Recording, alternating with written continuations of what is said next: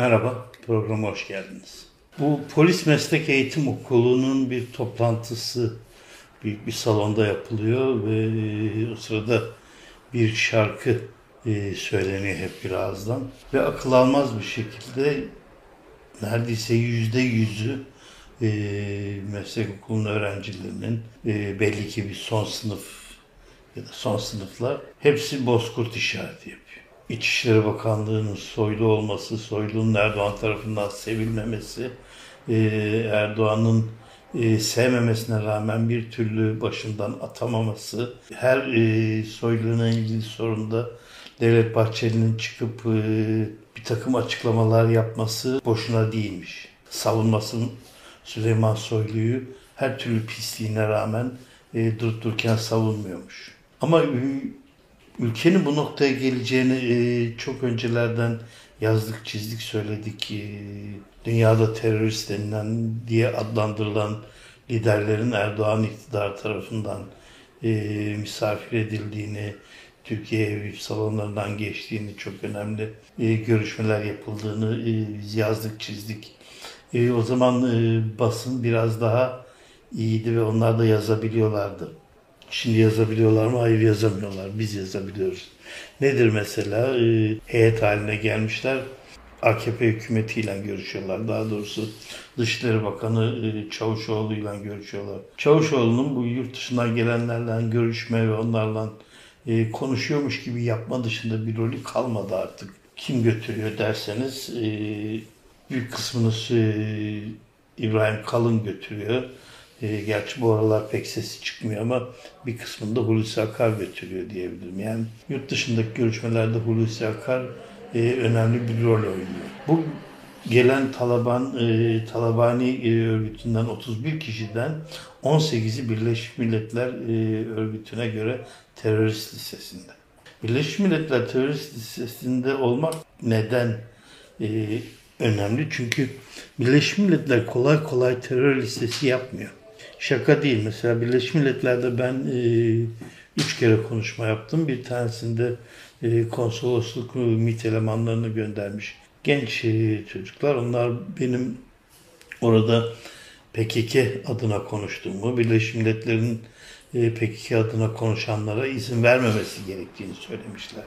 Birleşmiş Milletler'in oradaki tepkisi ilginçtir tabii. E, bu bizim bildiğimiz bir şey. Birleşmiş Milletler'e göre P K K terör örgütü değil mesela. Bunu neden söylüyorum? Birleşmiş Milletler'in milletlerin e, terörist demesi gerçekten öyle kolay bir şey değil. Bu on sekiz kişi, otuz bir kişiden on sekiz kişiye terörist e, sıfatını verdiyse, o, o şekilde adlandırıyorsa bu ciddi düşünülmesi gereken bir olay. Ama e, bizim Dışişleri Bakanlığı hiçbir e, sorun olmadan e, terörist denilen, dünyada terörist olarak adlandırılan insanlarla masaya oturmuşlar. Çok önemli konuşmalar olmuş tabii. Kızların okutulması, kızların, kadınların çalış, çalışabilmesi üzerine e, akıl vermişler onlara. Yani bu akıl kullanılacak mı? Hayır, hiç kullanılmayacak. Hiç kullanılmadığı gibi Türkiye'de bir takım insanlar çıkıp işte hamile kadınların, bırakın normal kadınların, yani hamile olmayan, normalden kastım o, hamile olmayan kadınların bile eşleri olmadan e, Türkiye'de sokakta dolaşmasının gayet e, dine aykırı olduğunu söyle, söylendiği bir dönemde yaşıyoruz. Bu çok eski değil, daha yeni, dün değil, önceki günkü bir açıklama. Hamile tartışması daha önce e, yapılmıştı. E, şimdi e, hamile olmayan kadınların bile eşleri olmadan sokakta yürümesinin e, caiz olmadığını söyleyen bir e, kesim var. Ve belli bir toplumun belli bir kesimi böyle bir dünya görüşüne alıştırılarak yetiştiriliyor. İmam hatiplerin kendileri açısından bir faydası olmadı ama şöyle söyleyebilirim, yani oraya giden öğrencilerin yüzde beşi de böyle bir e, fundamentalist e, sisteme doğru kaydı. Yani dinci, kökten dinci kısma doğru bir kayma oldu. Bu ciddi bir rakamdır. Yani imam hatipler e, hep şikayet ediyorlar. İmam hatipler çoğaldıkça e, deistler çoğaldı diye. Evet, bu gayet doğaldır. E, sadece din okutmaya başlarsanız e, bir öğrenciye, onun e, içinden belli bir kesim, çoğunluk olmasa da belli bir kesimi deist olarak alırsınız. E, bunların içinde bir ateistler de çıkar. Deist ateist çıktığı kadar, hatta belki de yani tam rakam veremeyeceğim, daha azı olabilir, fundamentalist çıkar. Fundamentalist çıkması e, çok ciddi bir tehlikedir. Deist ateist tehlikeli midir diye düşündüğünüzün farkındayım. Deist ateist çok tehlikeli değildir. Yani çok tehlikeli değildir derken hiç tehlikeli değildir. Çünkü dünyada inançlarının, çünkü inanmamak da bir inanç sistemidir. İnançlarının propagandasını yapmayan e, tek grup din ve din çevresi gruplarını ele aldığımızda deistler ve ateistlerdir. Yani ateistler eve dolaşıp ya da yazılarında bakın ben şundan dolayı ateistim, bundan dolayı ateistim, siz de ateist olun falan filan diye program yap, propaganda yapmaz. Tabii benim durumumda olanlar da hiç olmaz. Bu nedir? Benim, benim bir iddiam var. Yani bu bilimsel bir olay olduğuna inanıyorum. İnsan doğuştan ateist doğar. İnsan doğuştan dilsiz ve dinsiz doğar diye düşünüyorum ben. Yani doğduğunuz bölgeye göre dil konuşursunuz. Yani anne karnında öğrenmiyorsunuz. Var şu anda e, uzun yıllardır işte İngilizce dinleyen, hamileyken İngilizce dinleyenler falan filan. Bu belki bir parça aşinalık falan yapar ama doğar doğmaz İngilizce konuşacaksınız anlamına gelmez. Belki bir kulak dolgunluğu olabilir. Tabii anne karnında kulak dolgunluğu ne kadar olur o bilim insanlarının açıklayacağı bir şey. Çünkü müzikte de aynı şeyi yapıyorlar. Yani işte dış mihraklı e, yabancı dil, dış mihraklı müzik e, bunlar yapılıyor. Hayvanlarına da müzik dinleten, ona göre mesela süt aldığını iddia eden kesimler var. Dediğim gibi bunlara cevap verme şeyim yok. Ne kadar doğrudur değildir bilemiyorum. Hayvanları rahatlatıyor olabilir, gevşetiyor olabilir ve e, dolayısıyla daha huzurlu hissediyor olabilirler. Yani durup dururken yapılmıyordur bunlar ama insanoğlu e, bulunduğu çevreye göre dini, annesine, babasına, mahallesine, gittiği okula, okuldaki öğretmeninin tavırlarına, çünkü belli bir yaşa kadar anneden babadan çok öğretmen, hele babadan, bizim gibi Türk toplumlarında buna benzer az gelişmiş toplumlarda anne daha çok evde olduğu için tamam anneyle fazla yüz gözüz ama babayla o kadar değiliz. Baba çalışan, gece geldiğinde çocuğunu bir yarım saat sevebilen bir insan bizim gibi toplumlarda. Geç geliyorsa sadece uykusunda öpebilen bir insan. O yüzden çok etkisi yok. Ama öğretmenin çok ciddi bir şekilde beş yaşında, yani yuvaya da gidiyorsa üç yaşına itibaren etkisi var. Öğretmenin dine bakış açısı çocuğa ciddi bir şekilde yansıyor. Benim gibiden kastım, benim ben hiç yani doğdu, doğduğumda neysem hep öyle oldu. İlkokulda da inancım yoktu, ortaokulda da. Bütün ailede herkes böyle müdahil değildi.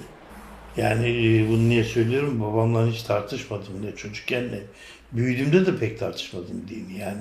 Soracağım sorular olabilir. Dini çok iyi bilen bir insandı. Ama soracağım, öğreneceğim şeyler de olabilirdi. Onun yerine Kur'an-ı Kerim okumayı tercih ettim. Şimdi bu, bu polisleri düşünebiliyor musunuz? Bunların tekrar oraya geleceğim şimdi. Polislerin mezun olup hepsinin sokağa çıktığını düşünün. Diyelim ki orada bin tane öğrenci var.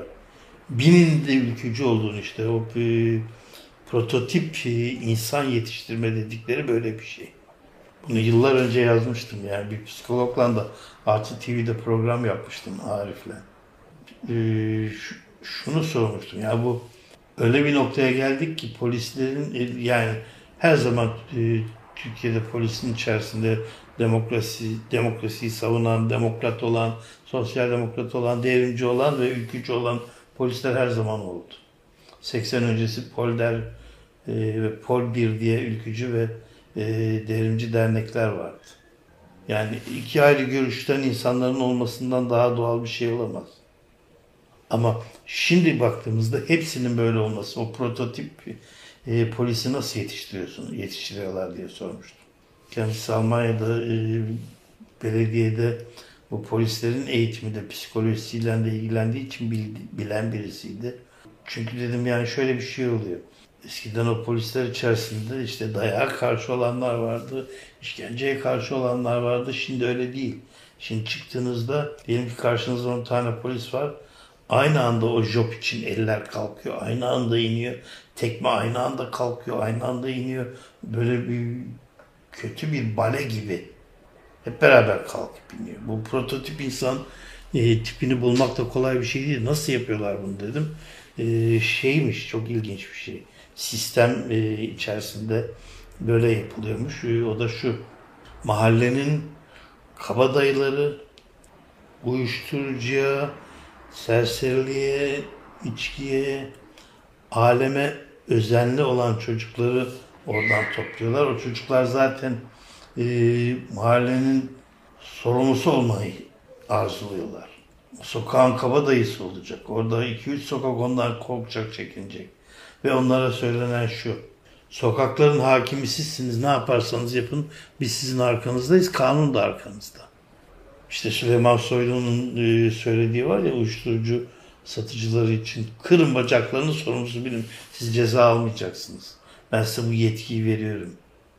Uyuşturucu satışına sonuna kadar karşıyım. Zerre kadar savunmuyorum ama kırın bacaklarınızı, apayrı bir şey. Siz kanunsunuz demek. Şimdi bin tane ülkücüyü polis yaptınız ve sokağa saldınız ve dediniz ki siz kanunsunuz, ne yaparsa yapın, yap, ne yaparsanız yapın ceza almayacaksınız. İşte o salonda o bozkurt işaretini yapanlar bunu yapacaklar. Bu böyle kolay kolay bir sonraki dönemde gelecek hükümetten değiştirilecek bir şey değil. Bu kaç dönemdir bu şekilde yerleştiriliyor bu çocuklar. Polise yerleştiriyorlar, askeriye yerleştiriyorlar, Sağlık Bakanlığı'na yerleştiriyorlar, Milli Eğitim Bakanlığı'na yerleştiriyorlar, hakim savcı yapılıyorlar, biraz da e, akıllı zeki olanlar, ama hep o lümpen kafa var.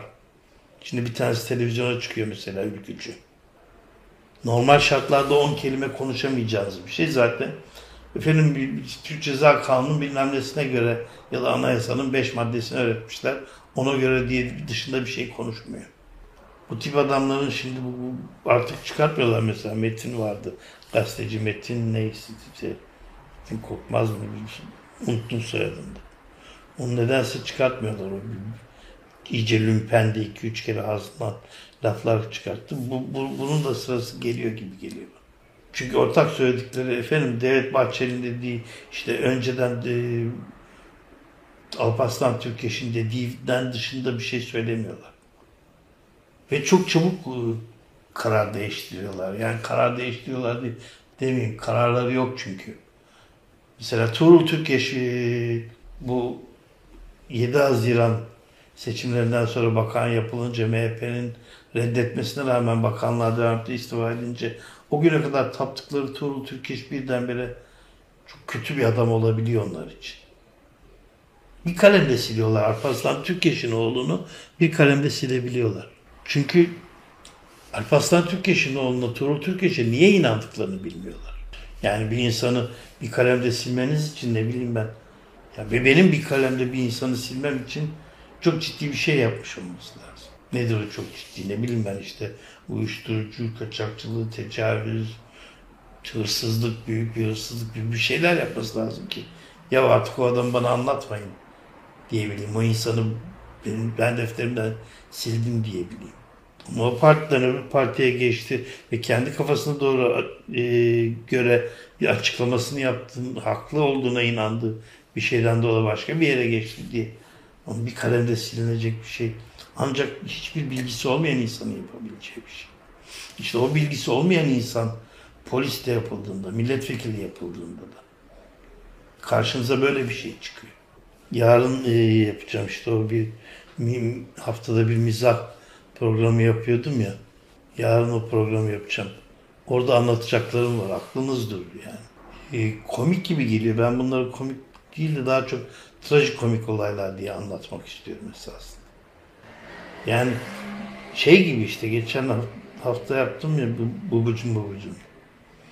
Yani bu kadar hırsızlık yapıyorsun, bu kadar hırsızlık yapıyorsun ama onları birdenbire yakalanma pahasına, yani yakalanma durumunda nasıl saklayacağını öğrenememiş. Orada babanın karşısında aciz kalıyorsun. bütün Türkiye'nin esasında bunu A K P'nin içindekiler de dahil alay konusuna haline geliyoruz. Ama yetkilisin. Nerede yetkilisin? İşte TÜGVA'yı kurmuşsun. Okçuluktan yetkilisin. Ok, ok dedim kaldım. Bir, bir, bir şey anlatmaya çalışıyorum. Okçuluk öyle çok açık söyleyeyim. Bilal Erdoğan gibi birilerinin yapabileceği bir şey değil. Neden? Çok basit gibi geliyor size işte. Hayır işte rüzgarın yönünü, rüzgarın hızını, Poyraz mı, Lodos mu, her şeyi hesap edebileceğiniz bir spor. Hesap etmeniz gereken bir spor. Tamam, yarışmaya o çocukları antrenörler, teknik direktörler, şunlar bunlar, uzmanlar hazırlıyor ama antrenman yaparken bunları hesap etmeniz gerekir. Orada düşünmeniz gerekir. Oku ne kadar sola ne kadar sağa rüzgarın yönüne ve hızına göre atacağınızı bilmeniz gerekir. Ve bu Bilal Erdoğan'ın hesaplayabileceği bir şey değil. İşte bunu hesaplayamayacak insanları alıp bir takım yerlere e, polis, komiser, komiser yardımcısı, başkomiser diye atıyorlar. İşte felaket o zaman başlıyor. İşte o zaman e,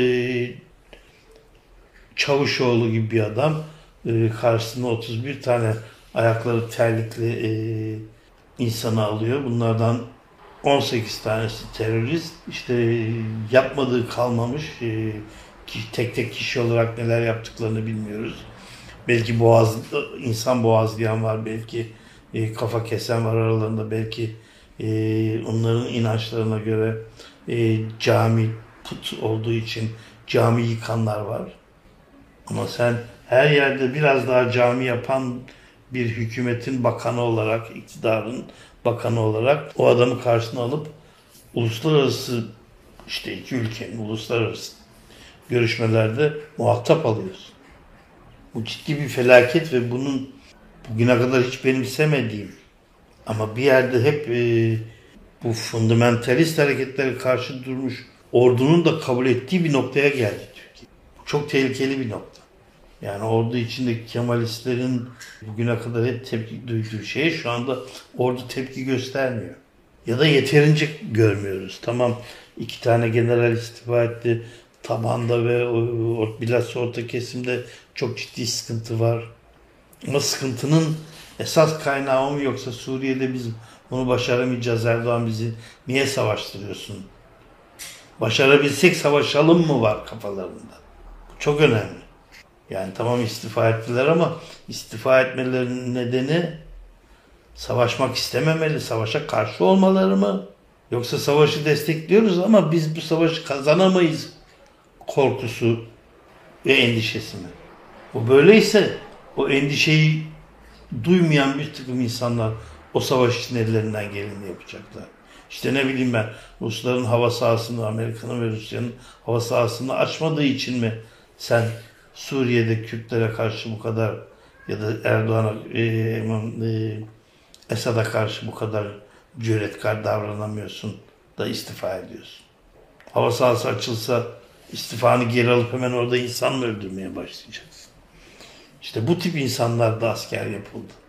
Bu ciddi bir felaket ve e, hep şunu söylüyorum, yani yerine kurulacak bir hükümetin en az iki kuşak her şeyi temizlemesi lazım bundan sonra. Bu da öyle bir pis bir şey ki temizlemek, bir şeyleri halletmeye çalışmak hep iktidarın aleyhinedir. Bunu daha önce belki bir kere yazmışımdır kendi sistemde, artık gerçek kurulmadan önce. Nurettin Sözen'in kaybetme nedenidir. Şimdi kurulduğundan beri Boğaz Köprüsü'nün işte asfaltını şu kadar senede bir, ne bileyim o, o demirlerin, vidaların bilmem kaç senede bir falan filan. Yani ciddi bir bakım yapılması gerekirmiş. Nurettin Sözen'in belediye başkanlığına kadar yapılmamış. O yani büyük bir olasılıkla yapılmıştır bir takım bakımlar falan ama o ciddi ana bakım yapılmamış. Nurettin Sözen gelene kadar bütün işte o elektrik tellerinin dışarıda sarktığı dönem. Nurettin Sözen bütün bir altyapıya önem vererek her tarafı kazdırdı. Onların hepsini aşağıya taşıdı ve doğalgazın yoğun olarak çalışmalarının yapıldı. Yani bütün Türkiye'nin birdenbire, pardon İstanbul'un birdenbire altyapı çalışmalarının yapıldığı ve e, çok faydası olan ama halkın büyük bir çoğunluğunda yollarının kazıldığı için işte araba parkıydı, çocukların oyna, oyun alanı düşmesiydi falan filan halkın sevmediği bir şey. O yüzden gelecek iktidar e, halkın sevmediği şeyleri yapmak zorunda. Çünkü birdenbire diyelim ki ortalama rakam veriyorum elli bin polis elli binini atamazsınız. Yerine birdenbire elli bin getiremezsiniz. Bunun bir sürü nedeni var. Yani e, ekonomik olarak sadece hepsine tazminat ödemek bilmem ne falan filan değil. Yani birdenbire her şeyi e, düzgün doğru noktaya getiremezsiniz. Evet e, bu videoyu izlediniz ya da izleyeceksiniz. E, öyle söylüyorum çünkü oğlum e, videoyu bu konuşmanın neresine koyacak onu da bilmiyorum. Ama e, bu müthiş bir şey yani. Kaç öğrenci var bilmiyorum. E, olanların hepsinin aynı işte o prototip insan gibi davranması ciddi bir felaket. Ve bunlardan daha önce kaç tane mezun olduğunu bir hesap edin. Yani deyim yerindeyse bu lafla bitireyim. Kurtuluşunuz yok. Eğer ellerine düşerseniz istedikleri anda kurtuluşunuz yok. Çünkü o anda görüntü kayıtları falan filan zaten iki gün önceden bozulmuş oluyor. Evet, bir programın daha sonuna geldik. Bir dahaki programa görüşmek üzere.